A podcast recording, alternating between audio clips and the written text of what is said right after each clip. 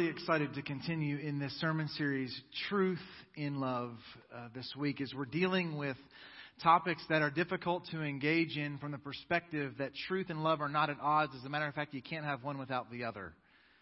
And we want to hold in beautiful tension this idea that we can speak the truth in a loving way and we can be loving in a truthful way, and you can't actually have one without the other.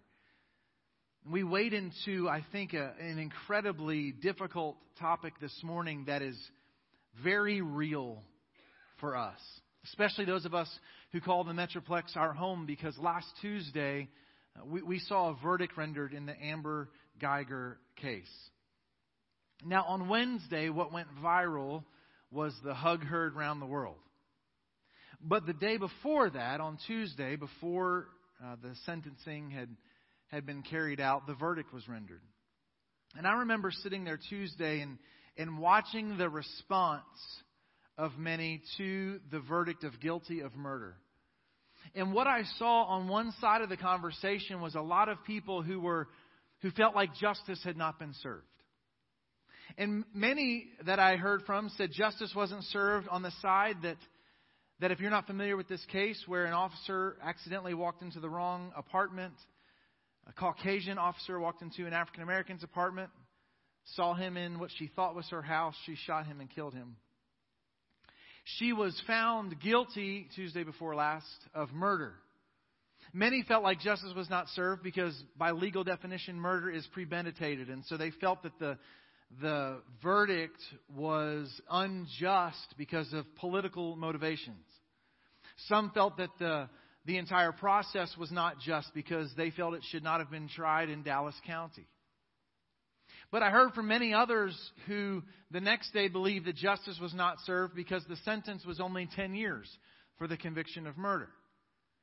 And what I experienced Tuesday was it feels like nobody in our city thinks they won today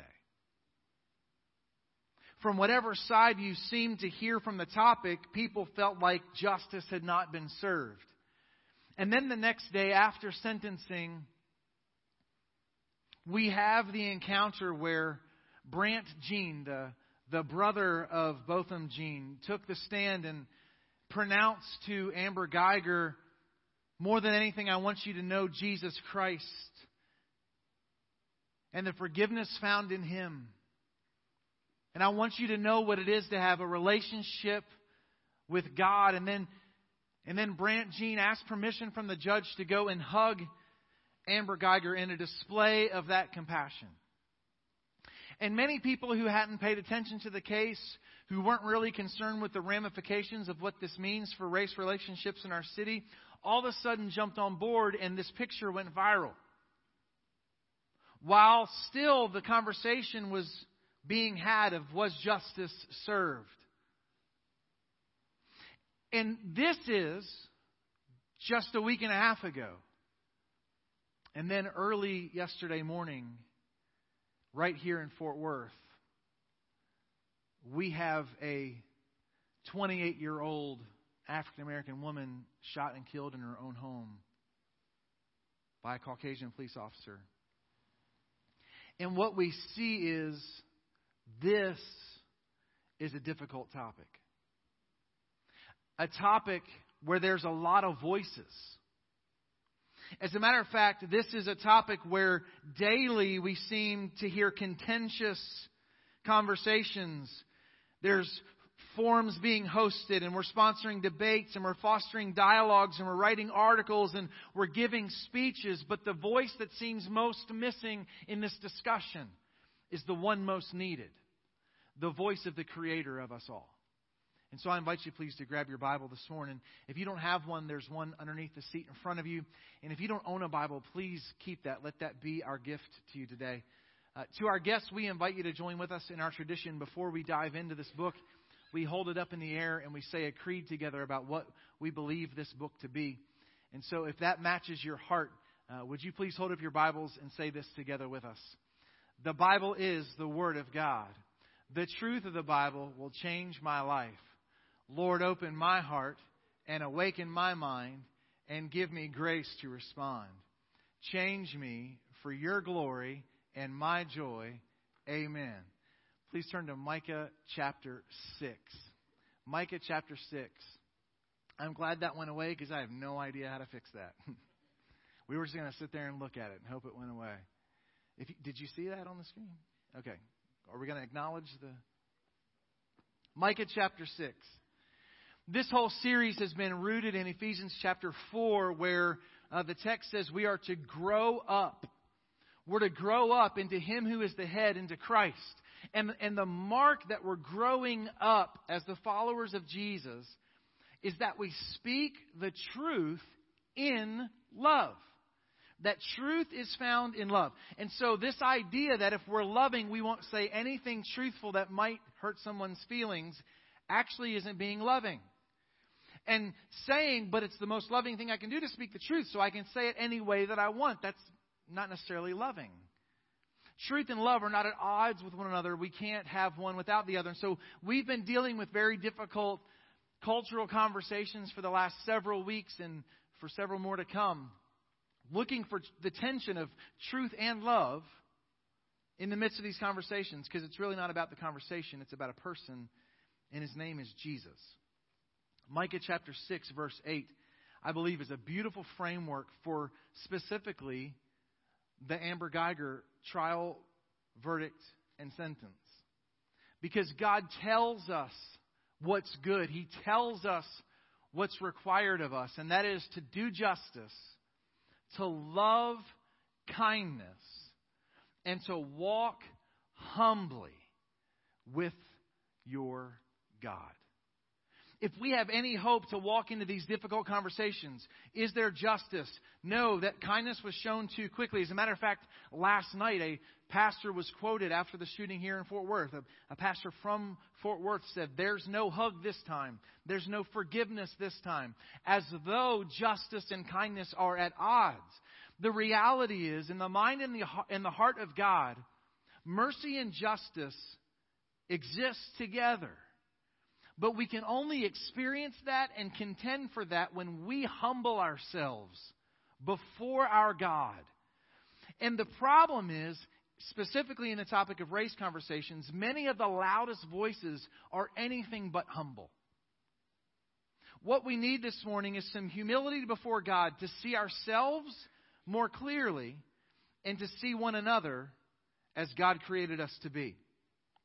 We're going to talk about two different tensions this morning with this idea of truth and love, of justice and kindness. And the first thing I want us to discuss this morning is, is we must lovingly be truthful about our differences. We're not all the same, we're different. And that's okay. The call of God is not that we would all be the same. If we don't own the fact that we're different, we won't ever know how to find common ground.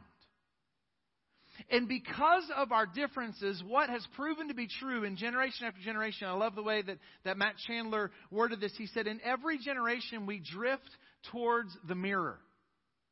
In every generation, we drift towards a reflection of ourselves. We must consider that in our own lives, the tendency is to have dinner tables filled with people who look like us to have our friendships be people who look like us, to have one perspective of the world. We only have conversations with people who vote the same way we do and believe the same way we do. We end up with only one point of view and one way of seeing the world. And what happens is we're actually having conversations with ourselves in the mirror. If everybody that we do life with looks just like us, that's a drift toward the mirror and not a step towards celebrating the beauty of diversity that God intended. I just saw that pop out of my peripheral vision. And I'm, is somebody trying to connect to that? I bet it's Landon. Just kidding, Landon. We drift towards the mirror. So here's what I will acknowledge this morning. I'm going to say something shocking and stunning as we begin our conversation about race this morning. I am white. I'll give you a minute. I am. Which means I have a set of lenses when I come to this conversation that are blind to other perspectives if I don't humble myself before God. I've mentioned a couple times in this series that I've been reading this phenomenal book called uh, Misreading the Scripture Through Western Eyes. And it's been so amazing to see that I read the Scriptures and I read the culture through a certain set of lenses based on how I was raised. By the way, and we all do, and that's not a bad thing unless we pretend it doesn't exist. I, I'm not just white, I'm American. I have visited a lot of other places, but I'm not from anywhere else. I'm from here. And I'm not just from America generally. I was raised on the East Coast until 10 and a half years ago when God called us to Fort Worth. I had only ever lived in the East Coast. My most formative years were in the North, and I was raised by Northern parents. Th- that is part of my lenses. Most of my life, I've been considered middle class. We had some rough years when I was little. But most of my life, I've been a white American, East Coast, middle class. And here's another shocking piece of information I'm male. Which means, I believe biblically, we'll talk about this in a couple of weeks, I've always been male. I've always been, my whole life, white American, middle class, most of my life East Coast, male. And that influences how I approach the scriptures and how I approach the culture. And if I don't acknowledge that, I will end up blind to other points of view. Now, let me say this I'm not saying I'm embarrassed of or ashamed of anything I just said. I'm not promoting white guilt. I didn't apologetically just say I'm white middle class. I'm none of those things on purpose. Why would I feel guilty about those things? I didn't choose to be born in America. I didn't choose to be born. I didn't choose to be white. I didn't choose to be male. I didn't choose to be middle class. All I did was spend my parents' money, not help them earn. And, and, and despite the way that things work with kids nowadays, I didn't tell my parents we were going to live on the East Coast. Seems the kids nowadays seem to kind of run the household. But I didn't have any choice in where we lived. So I'm none of those things on purpose. That's just the set of lenses I've grown up with, which means I need to be sitting at a table with lenses other than mine. If I'm going to read the scriptures correctly and read the culture adequately, I need lenses beyond my own. And the reality is not just that that's who I am. What's natural, what's the tendency in my flesh, is to drift towards the mirror, towards people who are like me. I'm going to be completely honest. Maybe this is going to make everybody uncomfortable, which is so enjoyable for me. If I were to walk into a room where I knew no one today, and, and in this room there's two tables full of people. One is a table of young African American women, and one is a table of middle aged Caucasian men, all wearing khakis and polo shirts like Jake from State Farm. I would drift towards that table because I know how to talk to those guys. That, that's not because I would be offensive. And by the way, most of us would drift towards the table that we think looks most like us. That exists inside of all of us. Which isn't a sinful thing, which isn't a bad thing, but it demands that we confront it if we're truly going to love justice and love mercy and walk humbly with our God and hold truth and love together. One of the ways that I know I have misread Scripture um, in that great book, the authors talked about a text in Numbers chapter 12 that I have misunderstood my whole life because I'm an American, white, Southern, blah, blah, all that stuff I said earlier. Because I'm all those things. I've read this story in Numbers chapter 12 incorrectly out of historical context. So Romans, uh, I'm sorry, uh, Numbers chapter 12, verse 1 says, Miriam and Aaron spoke against Moses because of the Cushite woman whom he'd married. For he had married a Cushite woman. You just said that. Anytime the scripture stutters, we're supposed to pay attention, right? And, and what I learned earlier in my life is that a Cushite woman was a black woman. So I've read this my whole life. And by the way, God gets really ticked off farther in Numbers chapter 12 about this whole encounter here. I've read Miriam and Aaron were a bunch of racists. They were angry at Moses for marrying a black woman. Right? But the reality is, I'm reading that through American historical lenses. The Cushites were not a slave race. No one viewed them that way in any culture in the world in that time. Now, Miriam and Aaron and Moses, just a generation before, had been slaves in Egypt and were considered by the population of the world to be a lesser race climbing their way back up to the top. The reality is, the Cushites were respected as bad to the bone warriors. This woman was like from that island from Wonder Woman, you know, like bad to the bone warrior princess. They are mad at Moses because he married up so far. Not because he married down. Like, can't believe he. No. They were intimidated by her. Which makes sense then for what they said when they spoke against him. Verse number two says, Has the Lord indeed spoken only through Moses? And I really think they did their hands that way when they said it. Has he not spoken through us also? Who does he think he is? He married a Cushite woman. Dude, he's leaving us in the dust.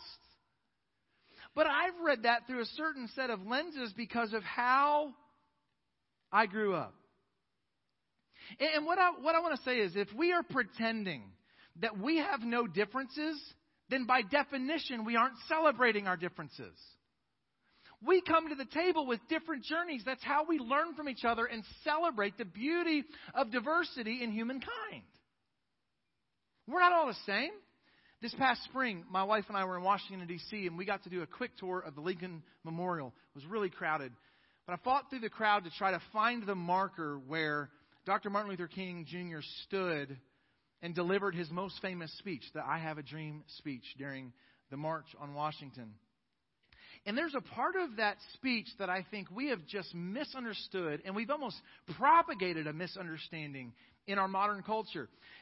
That part of the speech is when he said, I have a dream that my four little children will one day live in a nation where they will not be judged by the color of their skin, but by the content of their character. And we have misinterpreted that in modern society as trying to, to progress to be colorblind, whatever that means. I don't see color. You're a liar. When people tell me they don't see color, I want to pay for something with yellow money and be like, that's cash, it's good, take it. Tell me. So, all three of our sons are actually colorblind. And here's what I've learned scientifically about colorblindness it is a gene mutation. I'm raising three little mutants in my house God didn't intend for us to be colorblind. He, cel- he, he created us to celebrate diversity. And when we ignore the beauty of the body of Christ that God's creating, we don't honor the scriptures. The message of the Word of God, the message of the gospel, is not denial of obvious ethnic, cultural, and historical differences. The gospel narrative starts with one story and then develops into the beauty of the diversity that we see today. We must be lovingly truthful about our differences. But here's the tension we must also be lovingly truthful about our sameness. We must be lovingly truthful not just about our differences, but about our sameness. Uh, each week, the last several weeks, and, and again next week, we've looked at Genesis chapter 1. Let's go back to the beginning of this whole thing called humanity and culture. And what we see is that God created man in his own image. In the image of God, he created them, male and female, he created them. What makes the human race so extraordinary is that we all bear the image of God. What makes our value is not what that image now looks like in our unique journeys or the color of our skin. What makes our value profound is it's the very image of a holy God I, I love the phrase, and I use it a lot. Um, I stole it from Paul David Tripp, my favorite author, who stole it from C.S. Lewis, his favorite author. In Chronicles of Narnia, we are all the sons of Adam and daughters of Eve. I love that phrase. It reminds us that we're not as unique as we think we are. I was listening to a great sermon this week by Voddie Baucham where he said, We must answer the question Are there many races or is there one race? The human race. Because I believe the, the, the story of Scripture is that there is one human race that uniquely bears the image of God. The Apostle Paul uh, was speaking to a group of unbelievers in Athens, Greece, and he's telling them about this God whose image we bear. He says, He made from one man every nation of mankind to live on all the face of the earth, having determined allotted periods and the boundaries of their dwelling place through one man.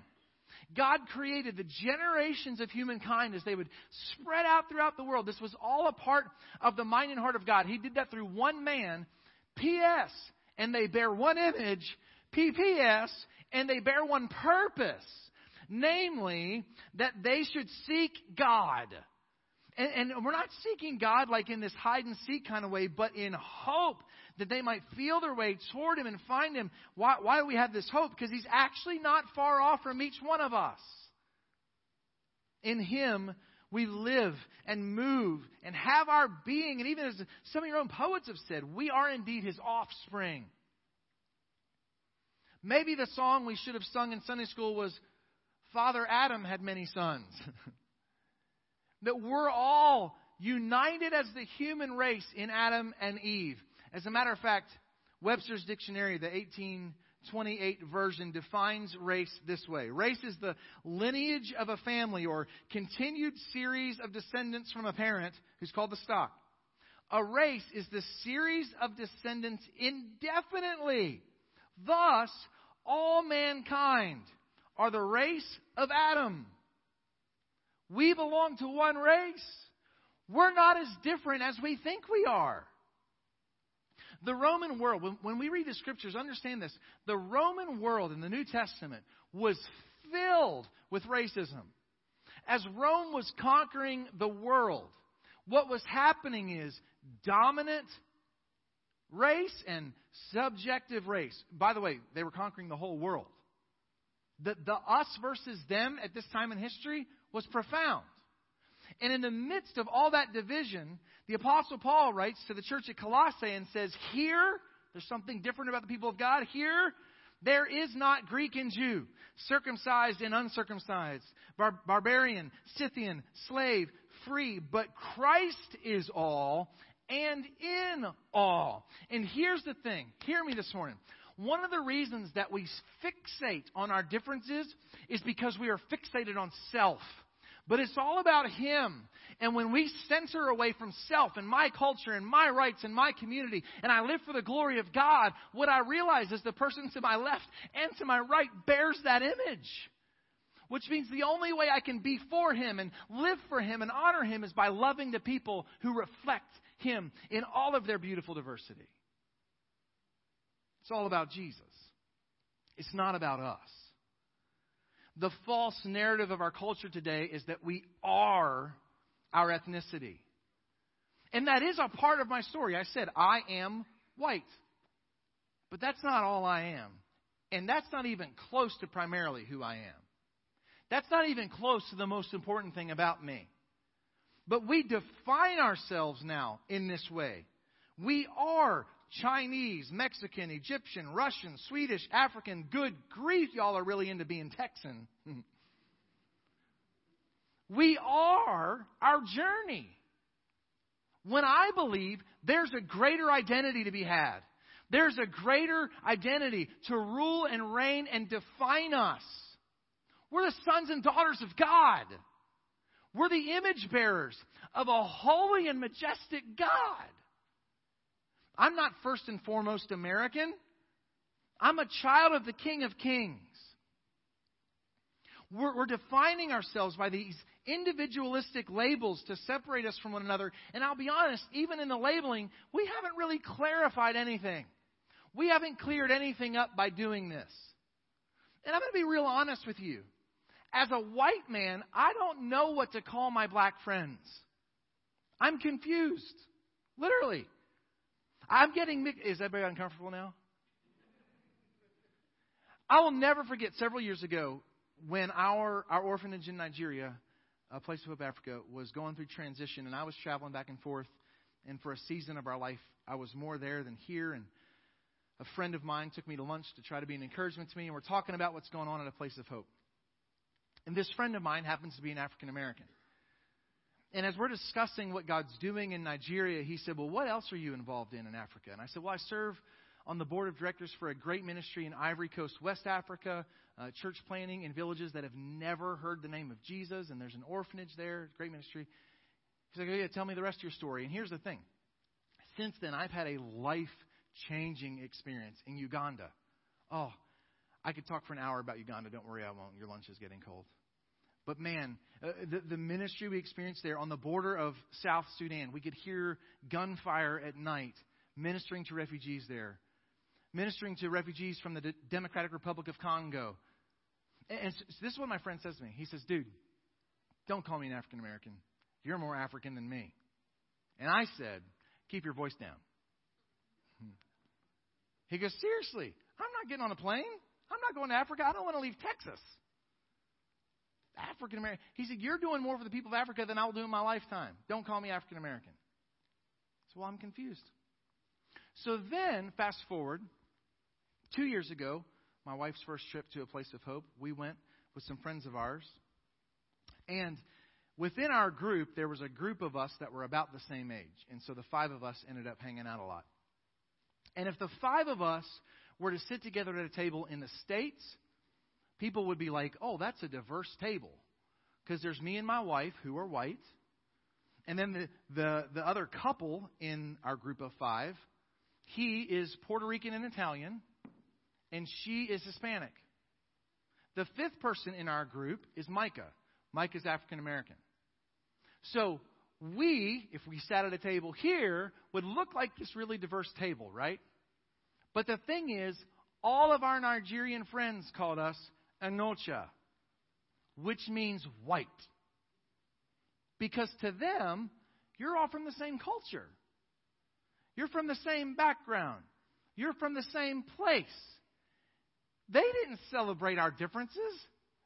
They, our sweet little orphans, went, All y'all's life's better than ours. They didn't see us as divided. They didn't see us as unique. They saw us as brothers and sisters in Christ. Which means the beauty of perspective. They, they're, they're removed enough to have the clarity that we all need. We have a greater identity. There's a great book called A Practical Guide to Culture by John Stonestreet that I could not recommend higher. Uh, a lot of things this morning came from, from that book. And he says this An over identification with ethnic identity can unnecessarily exacerbate racial divisions. If I primarily define myself by my color, my culture, or my background, I'm actually not helping the problem. I'm making it worse. Primarily, I need to advocate for the human race as all creatures bearing value, bearing worth, bearing the image of God. Because these things that we call differences, biologically, scientifically, are minuscule.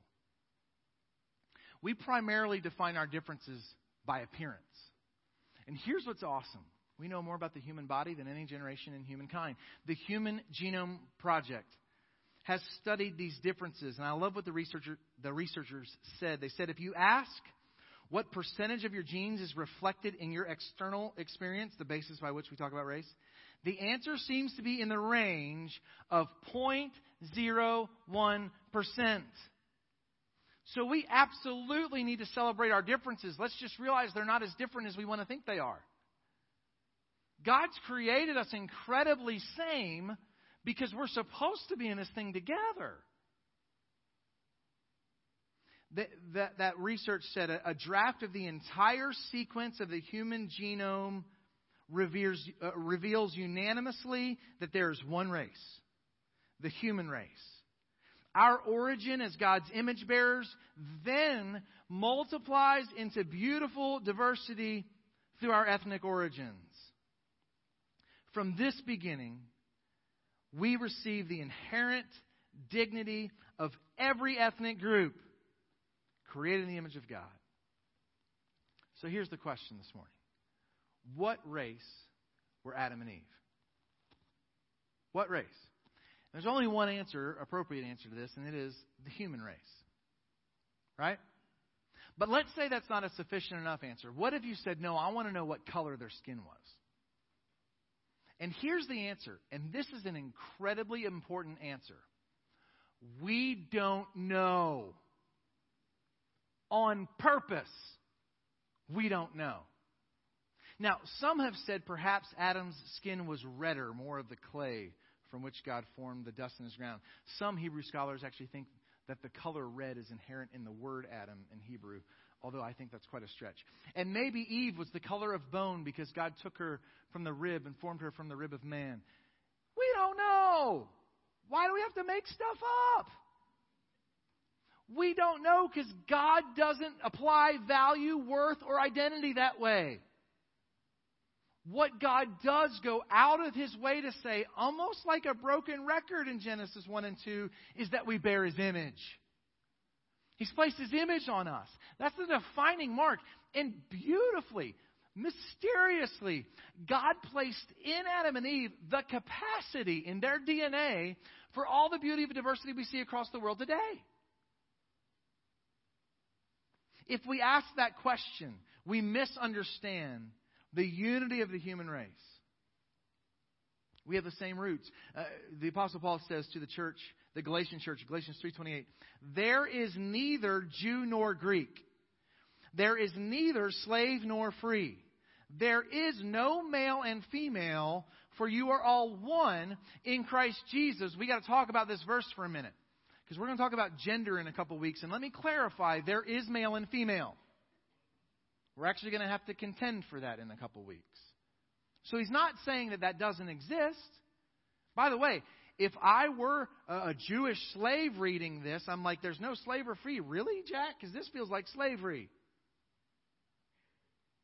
If I'm a Jew living in a Gentile world or in a Greek world, I'm going, seriously, there's no difference? What are you talking about? The Apostle Paul's not saying there's not differences. He's just saying there's a more important sameness. That we are one in Christ. That it's the single de- defining piece of our identity. And, and many people misconstrue this as much as they do Dr. King's words. This is not calling for us to be colorblind. It's calling for us to root our identity in something greater with all of our differences. So, we hold intention truthfully and lovingly, our differences and our sameness. Quickly, I got to move on because we're going to hold something else in tension. We must be lovingly truthful about our problem. We must be lovingly truthful about our problem because we inherited more than just Adam's origin story we inherited his fallenness too. There's a problem, and it's called sin. And one of, one of the manifestations of sinful hearts is that some people hate people and judge people based on 0.01% differences between them. That's sin. We don't just find our origin story through one man, Romans chapter 5 verse 12 says, just as sin came into the world through one man and death through sin, and so death spread to all men because all sinned. We didn't just inherit a propensity to sin, we did it. we have sinned against God. Racism is one of those sins that has divided humankind. We said a few weeks ago that when sin came into the world, what came with it? Conflict between humankind conflict over minuscule differences. And what that means is every generation since Adam has needed racial reconciliation. Every generation since Adam has needed racial reconciliation, which means we're not as special as we think we are. This isn't a modern problem. This isn't new. This isn't unique to our chapter of the story. The fact is, when we study history, we've seen in every civilization in all of recorded human history that people have hated people because of their differences. This isn't new. And it's not just not a new problem. Racism isn't particularly an American problem, it's a human problem. Now, we live here, so we talk about our problems here more. But let's not pretend that this is something unique to our culture. I think sometimes we want so bad to be special.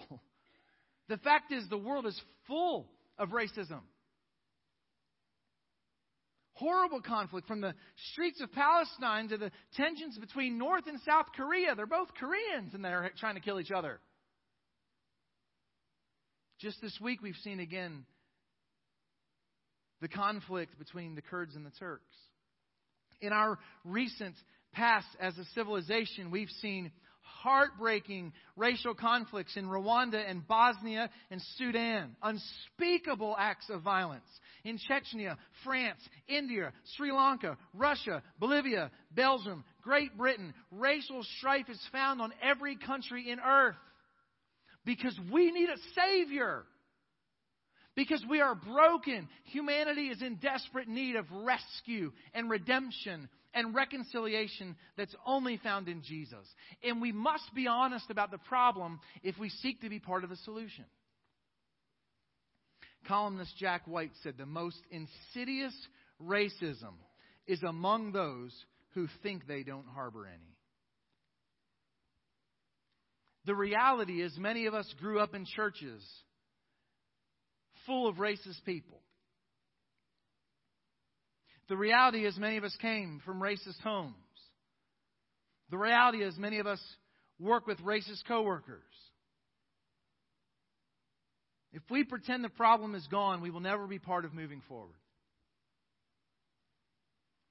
Some people think the civil rights movement changed our nation and we don't have a problem anymore. I hear people say things on TV like, it's time for people to get over it. Quit playing the race card. Everything's better.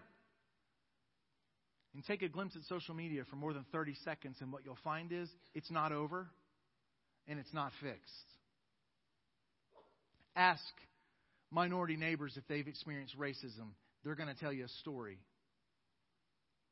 And then that mirror that we said we drift towards, I encourage you, let's look in our own mirror and ask ourselves how would you respond if your son or your daughter brought home a date with a different color skin than yours? Would you love them the same as you would if their skin was your color? Maybe there's seeds of racism in our own hearts that need to be excavated by the gospel of Jesus Christ. Racial divisions are hardly behind us, and it does no good to pretend that it's over. Racism is a sin. It's not just a sin against our neighbor, it is a sin against the Creator God. And it's a reality. And only by acknowledging it can we confront it. Many Americans believe that in 2008, with the election of a black president, maybe racism would finally be behind us. And the fact is, we're not any farther down the road now than we were then. We must be lovingly truthful about our problem. But here's where we hold the tension we must also be lovingly truthful about our progress. If we only talk about the problem and don't celebrate that we have come from somewhere, we will end up defeated and discouraged and will end up moving backwards. I don't think that racism is gone. But I do believe we're making progress as a culture. And the rest of the world is watching us. Consider these statistics from the Gallup organization. In 1958, only 37% of Americans expressed willingness to vote for a black person for president. In 1999, 20 years ago, that percentage had risen to 95%. Let's acknowledge a problem. 5% of Americans wouldn't vote for a black person even if they were the right candidate, that's heartbreaking. But let's celebrate that the number's risen to 95%. We are moving. There is progress in our culture. Again, quoting from 1958, only, God forgive us, only 4% of Americans approved of interracial marriage between blacks and whites in 1958. In 2013, 87% of Americans approved which tells us two things. 13% of Americans need to get their head out of their hat. And it also tells us that we are moving the right direction. The Gallup organization said this research is one of the largest shifts of public opinion in Gallup history. 28 years ago, in 1991, a black Harvard sociologist named Orlando Patterson said this in the New York Times America, while still flawed in its race relations, is now the least racist white majority society in the world and has a better record of legal protection minorities than any other society. And I don't pretend to say that everybody feels this or would agree with this. But I believe it's this kind of message that encourages us to continue to move forward and to fight for progress. The lie of the, the, the narrative of the culture is nothing's gotten anywhere, nothing's any better, and all that does is to send us to despair and division and separation. So we hold in tension the problem and the progress. And we conclude with this idea we got to keep moving forward, church. We must keep progressing.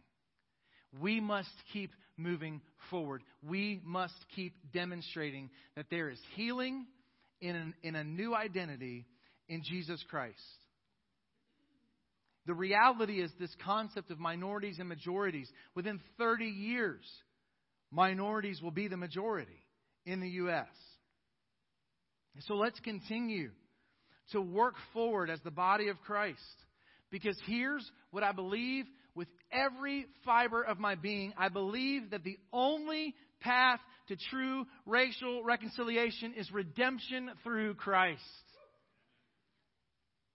We won't move forward through policy or politicians and not celebrities or Twitter accounts. We will move forward in the power of the blood of Jesus Christ. Which means we want all of our neighbors to know the saving grace of God. We want all of our neighbors, all of the ethnicities represented in our community, to hear that God loves them so much that that problem, that sin, He offered up His Son to make us His people, to give us a healed identity and a healed relationship with God. The reality is the church should be modeling for the world what racial reconciliation looks like. And you've heard me say this before, many others have said it before me, and yet the most segregated hour of the week is Sunday morning. And I praise God, as a church, we have stepped forward in diversity from where we were ten and a half years ago. Praise God for that. We still have a long way to go. We don't look like our community. If you draw a five mile circle around this campus, this community is 38% African American, 39% Anglo. That doesn't reflect our, in our congregation. We got somewhere to go. We got work to do. Because the culture at large should be saying, hey, we want to see us progress, but the church has figured it out. What's their secret sauce? It's Jesus. Our children should see in our homes that we're changing the next generation by raising kids to love all people because they bear inherent value and dignity as image bearers. That we're raising our kids to long for what we talked about last week in Revelation chapter 7 that there's coming a day where one race, the human race, will stand before one throne, the throne of the one whose image we bear, and will declare from every nation, from every tribe, from every language, and every people that salvation belongs to our God who sits on the throne and the Lamb. Because we believe the day is coming when every knee, whatever color it might be, will bow, and every tongue will confess that Jesus Christ is Lord to the glory of the Father. And if we don't live in a way that reflects that coming great day, we are not modeling the gospel in our generation. We belong to a greater kingdom. And so let's live like it. The fact is, as the body of Christ, let me just say this just about the church in America for one second, and I'm out of time, real quick. But I am I'm going to say this as a white pastor. I have more in common with a black believer than a white unbeliever. You understand that, right?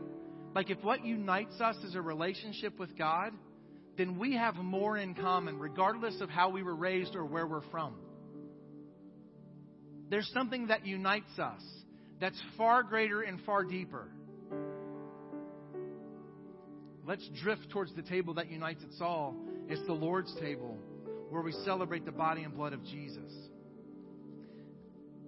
I told you earlier, Voddie Baucham said we must answer the question are there many races or are there one? And then he said this or are there many races or just two? What the New Testament calls Jew and Gentile, believer and unbeliever, children of the first Adam, or children of the second Adam. The reality is, heartbreakingly today, there are two races those who are in Christ and those who are outside of Christ and looking in. And our mission in life is to extend a welcome to every person who's outside of the body of Christ. I want to close with this just because I believe it's it's so helpful. More than 50 years ago, 16th Street Baptist Church in Birmingham, Alabama was bombed for no other reason than being a congregation of black worshipers. Afterwards, Martin Luther King Jr., and let me just be clear, I don't care what you think of his politics, he led a peaceful march through downtown Birmingham and was arrested and thrown in jail. Thrown into solitary confinement for leading a peaceable march. And while there, someone brought him a published letter that had been publicly published by eight white pastors in Birmingham, condemning and criticizing him. King wrote a response that has been memorialized as Letter from a Birmingham Jail, where he explained he had to justify his peaceable actions to these pastors. But then he said these words In the midst of blatant injustices inflicted upon the Negro, I have watched white churches stand on the sideline and merely mouth pious irrelevancies and sanctimonious trivialities. In the midst of a mighty struggle to rid our nation of racial and economic injustice, I have heard so many ministers say there are no social issues. Those are social issues with which the gospel has no real concern. And then he pleaded There was a time when the church was very powerful. And it was during that period when the early Christians rejoiced when they were deemed worthy to suffer for what they believe. In those days, the church was not merely a thermometer that recorded the ideas and principles of popular opinion, it was a thermostat that transformed the mores of society. If the church of today does not recapture the sacrificial spirit of the early church, it will lose its authentic ring, forfeit the loyalty of millions, and be dismissed as an irrelevant social club with no meaning for the 20th century, and that is no less true for the 21st century. God is calling his people to rise up with an identity in Christ that is unshakable, that shapes the world around us, to love people who bear the image of God.